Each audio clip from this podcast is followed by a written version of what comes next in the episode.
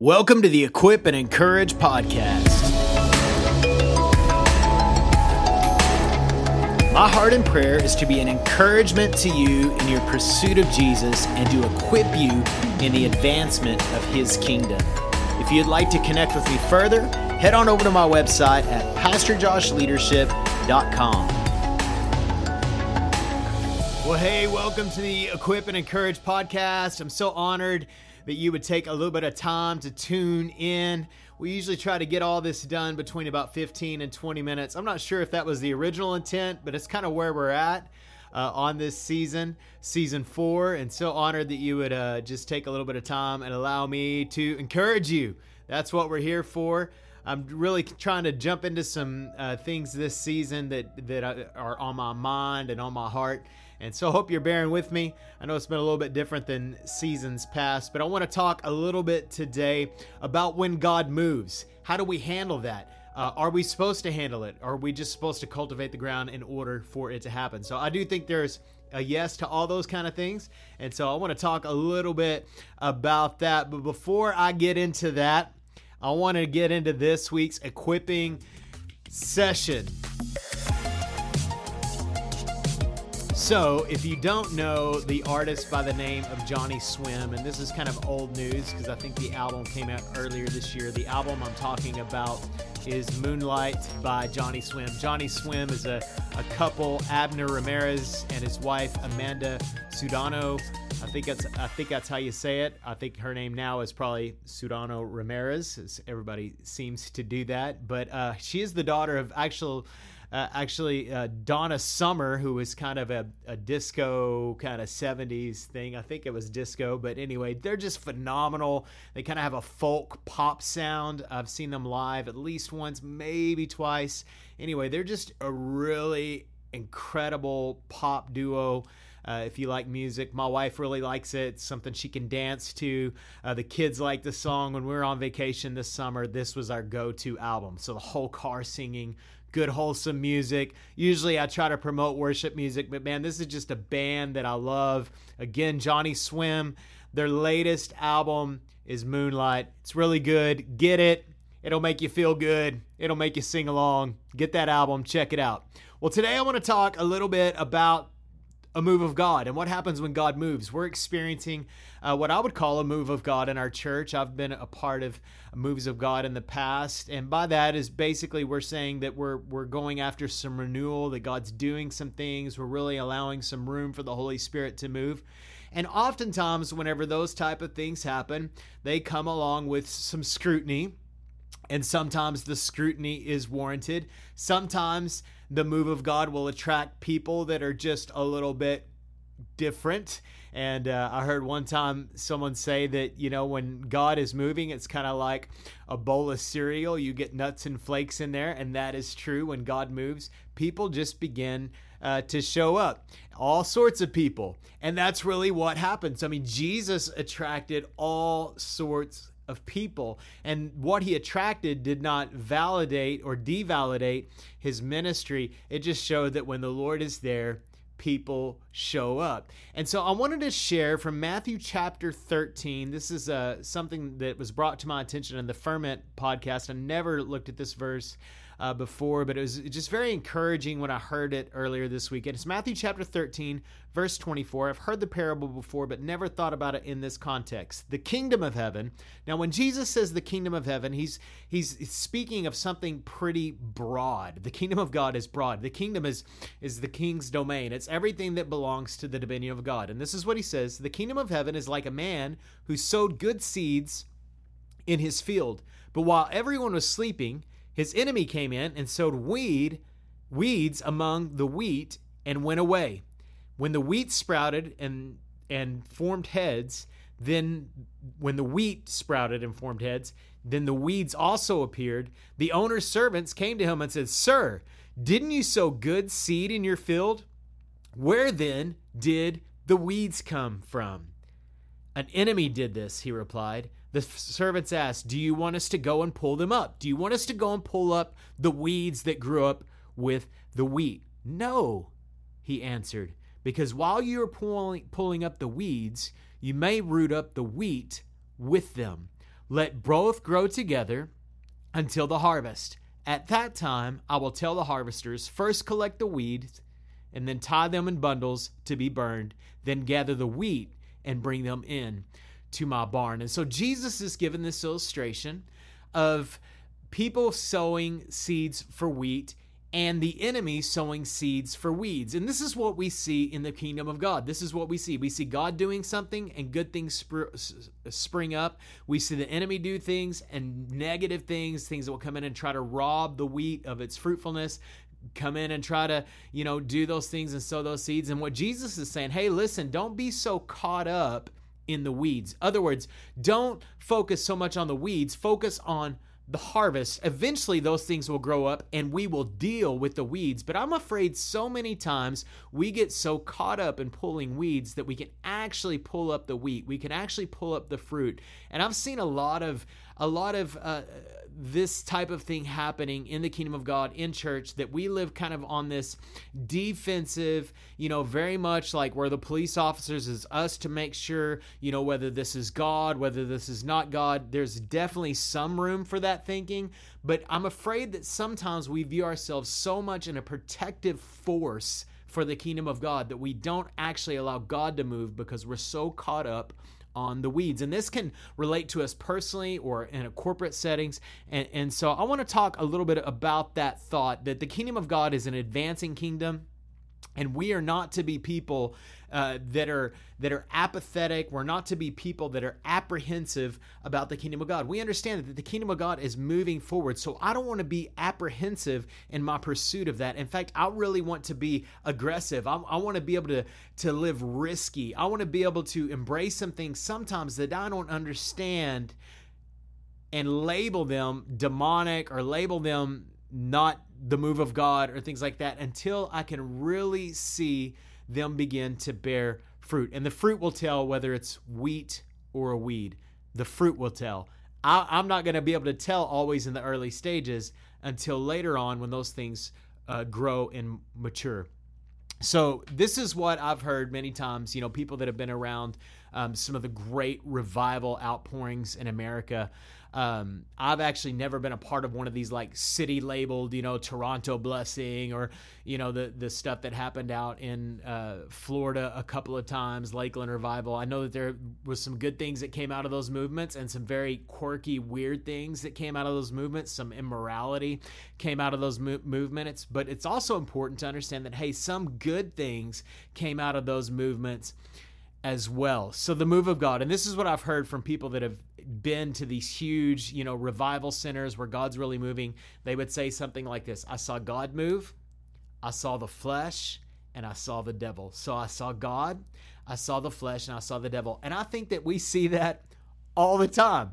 Not just when God's not moving, we see it all the time in your church services. You're going to see God move. You're going to see God do some things. You're going to see the devil move. You're going to see the devil stir people up, and you're going to see flesh. You're going to see people operate in their carnality. But what I don't want to do is I don't want to cage up the Holy Spirit and put them in the back closet somewhere or in a home group and not allow my people to be exposed to that because of the spirit of fear. I would rather come in and try to work a little bit with what the Holy Spirit's doing and and work it into people's lives rather than just saying, you know what, we don't want any of that here in efforts of being quote unquote safe. Understand this Jesus in his ministry as well, he dealt with these things. Jesus was around religious people, Jesus was around demons, Jesus was around dead people, he was around sick people. But what did Jesus do? Jesus changed the environment. We, we look at him around toxic people. Jesus had toxic people in his life. Judas, one of his closest friends betrays him. Peter was very toxic in Jesus' life. So here's here's Peter, you know, Jesus rebukes him, Jesus restrains him, but he does not remove Peter. It would have been easy to say, Peter, you're a weed. Get out of here. You know, you've denied me. You know, you've you've made all these mistakes. No, no, no. Jesus actually uses Peter, and because he's able to to to restrain Peter to a certain degree, and he's still able to embrace Peter and bring him in, Peter ends up leading the movement of the church in the book of Acts. So this is one thing that we need to understand that if there's good soil, weeds are also going to grow in good soil. God's the one that makes things grow. And uh, and we've got to trust the Lord. Also, the enemy will come in and sow seeds, but those things grow in good soil. And so, just because something negative is happening doesn't mean that the soil is bad. It just means that the, it actually means that the soil is really, really good. But we are providing an atmosphere for things to grow in and for things to mature in. And if there are weeds, then we'll deal with them when we know that they're weeds. So I want to talk about just for a moment about some mistakes made in regard to God moving. The first thing is not allowing anything to grow.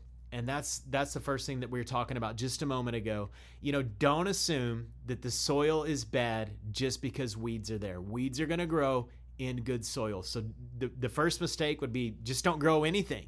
Let's just not grow anything. No, no, no. We need to grow things. We need to cultivate the move of God. The second thing is this uh, pull up weeds before we know that they're weeds. Again, something we've hit on. Um, and I would also say this this even portrays to our thought life. Sometimes we'll have a thought of, you know, kind of a guilt, or we have a thought of, I shouldn't be doing that, or, you know, or, you know, I feel yucky about that. And many times what we have is when we're just, when we're uncomfortable, what, ha- what will happen is we'll take that discomfort and we'll just throw that thought away without even dealing with it. And one thing that I've learned is that we have got to take those thoughts captive and kind of examine those and then submit them to the obedience of Christ. This is what the scripture tells us to do. But I think sometimes in our thoughts, we're just quick to take anything that comes into our mind that we're uncomfortable with and throw it out. Beloved, that could actually be wheat, but you're mistaking it for a weed. And so, what I would encourage you in that is that you would take that thing, that you take it captive, that you examine it, look at it, take a good look at it. Is this of God or is it not? Let's compare it to the scriptures. Let's compare it to some good counsel, and let's yield it to Jesus. So, don't pull up weeds before you know they're leads, weeds, whether it be your thought life or whether it be something that God's doing in your church or conversations you're having or even relationships with people. So, don't pull up weeds until you know that they're weeds. And number three, the third mistake that's made is, is just being destructive with accusation. We get really caught up in this thing in the body of Christ, especially nowadays with the rise of social media of saying, that's not God, that's not God, that's not God. How do you even know? You've only observed it for six months, and also you you don't know the whole picture. You're seeing a sound bite, you're seeing one little thing from uh, a church service, you're seeing something, and you go, "No, it's a weed, it's a weed, it's a weed." How do you even know? You're not even close enough to examine. I would suggest this to you that. Um, you know, sheep and goats look the look the same from a distance. So you need to make sure that you're up close before you start throwing labels on things. I would encourage you of that. You don't want to get into false accusations. So being uh, destructive with accusation um, we need to examine things. Absolutely no question. We need to examine things. We need to, first of all, we need to examine ourselves. This is what the scripture tells us to do. And then we need to examine when God speaks or when we think God is speaking. Scripture tells us to do that. If we hear a word, that we're to examine it, that we're to take it, we're to get the, the brothers and sisters of the Lord together, we're to talk about that, we're to examine it alongside Scripture and say, hey, does this line up? Could this be God? That's speaking. And what I've what I've noticed is this is people that that see themselves as kind of police officers in the kingdom of God. They're just running around with all this kind of warrants and you know just making sure that everything's right all the time, that everybody's dotting their I's and crossing the T's. I've seen that cause way more damage in the kingdom than than any good. I've seen very few people rescued. In fact, what I've seen many times is yeah, the weed gets pulled up, but guess what? They pulled up some wheat with it as well. And so what they did is they destroyed people because they they they came with the spirit of accusation. They came with the spirit of criticism. And what ends up happening is they they destroy well-meaning people who had good hearts, and they pulled them up as well. So I would just caution you in the spirit of love whenever you when you are examining things and whenever you are uh, accusing things or labeling things, that you make sure that you're doing it with the right heart. That you would guard your heart, beloved, whenever you bring accusation. Uh, we, it's important that we cultivate uh, that we can have a critical eye, that we can think critically, but we don't possess a critical spirit. And uh, it's so important that we guard ourselves from that. You know, people will pull out 1 Corinthians chapter 14 where it says, do everything decently and in order. And absolutely we should. But have you ever, ever had to bring order? Are you even in a place where you need to implement that scripture? Or have you done so many things to avoid the moving of the Spirit that you don't have to do anything? So let's just, and this is what people have done. They said, well, we don't really want God, we don't want people to do something weird. Like the worst thing that could happen is something weird would happen in our service or somebody might get offended. That's like the worst thing. I would say the worst thing would be that we never let God move because we were afraid that it might be out of our control. And a lot of times it's not out of God's control. A lot of times it's just out of our control or out of control of what we would find comfortable. So I just encourage you in that, but to not be destructive uh, with your accusations. So, what are some things that we can improve on? So, that would be more for my conservative friends that say, you know what, we don't really do that Holy Spirit stuff. You know, he's kind of like the weird uncle that shows up at Thanksgiving. And then for my more charismatic friends, my friends like me, people are like, man, we just want God to move. We're all in. We're going to fast for it. We're just going to embrace everything the Lord wants to do. Absolutely. So, what I would encourage you in this is number one, healthy examination. And by healthy examination, I mean holistic examination, that we are examining things, but we're examining them wholly. Uh, holy wh holy that we're really examining them in a way that we can really see the whole thing and pro- part of the problem with this social media age is that we want we think we know what's in the house by looking in a window and so i would encourage you that whenever you are examining things that you're doing it holistically that you're sitting down in a relationship in context. This is the way Jesus said to do it. Hey, if you're offended by somebody, if somebody's done something, then sit down and have a conversation. He didn't say get on Facebook and let the whole world know. No, have a conversation. Uh, try to deal with these things in a personal relationship. It's the only way, the only way correction is ever constructive is in the context of relationship. So again, you can't see the whole house by looking in the windows. And this was Jesus's emphasis. So, healthy examination, that's also to say we need to be examining things. So, for my charismatic friends, let's examine things. Is it the Lord or is it just feel like it's the Lord. So let's make sure and measure those things with Scripture. Let's fellow, uh, let's let's use wisdom on those things. You know, we got a whole book in the Bible devoted to wisdom called Proverbs. We can be wise. We can we can discern these things. And so, what I encourage you also function in the spirit of discernment and use healthy examination. Number two is be willing to take risk and embrace mystery. Be willing to take risk and embrace mystery. And so that's been one of the difficult things for me. It's like I've been kind of like, man, God's moving, but I, I, don't want it to get out of control. I don't want it to get weird. And I'm not willing to risk that sometimes. And that troubles me. And I really feel like the Lord has been challenging me on that. It's like, you know, I'm a little bit bigger than that. You need to know your role, you need to be responsible. But at the same time, you, you don't need to be so controlling and it doesn't need to all be on you. You really need to make sure that that's yielded to the Holy Spirit as well. And then embracing mystery. You know, we in scripture we see signs and wonders. Jesus it would show up in our churches today we'd probably be pretty freaked out because jesus did things very unorthodox very out of the box. We see this through the uh, through the the book of uh, of Acts where the disciples are moving, people think they're drunk. So there's like all this mysterious stuff that's happening.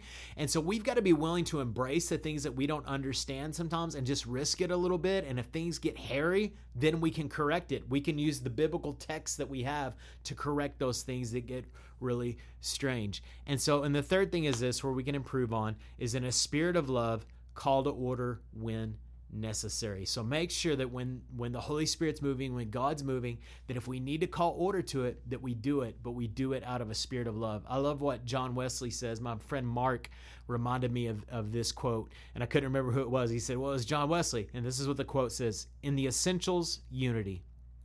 In the non essentials, liberty.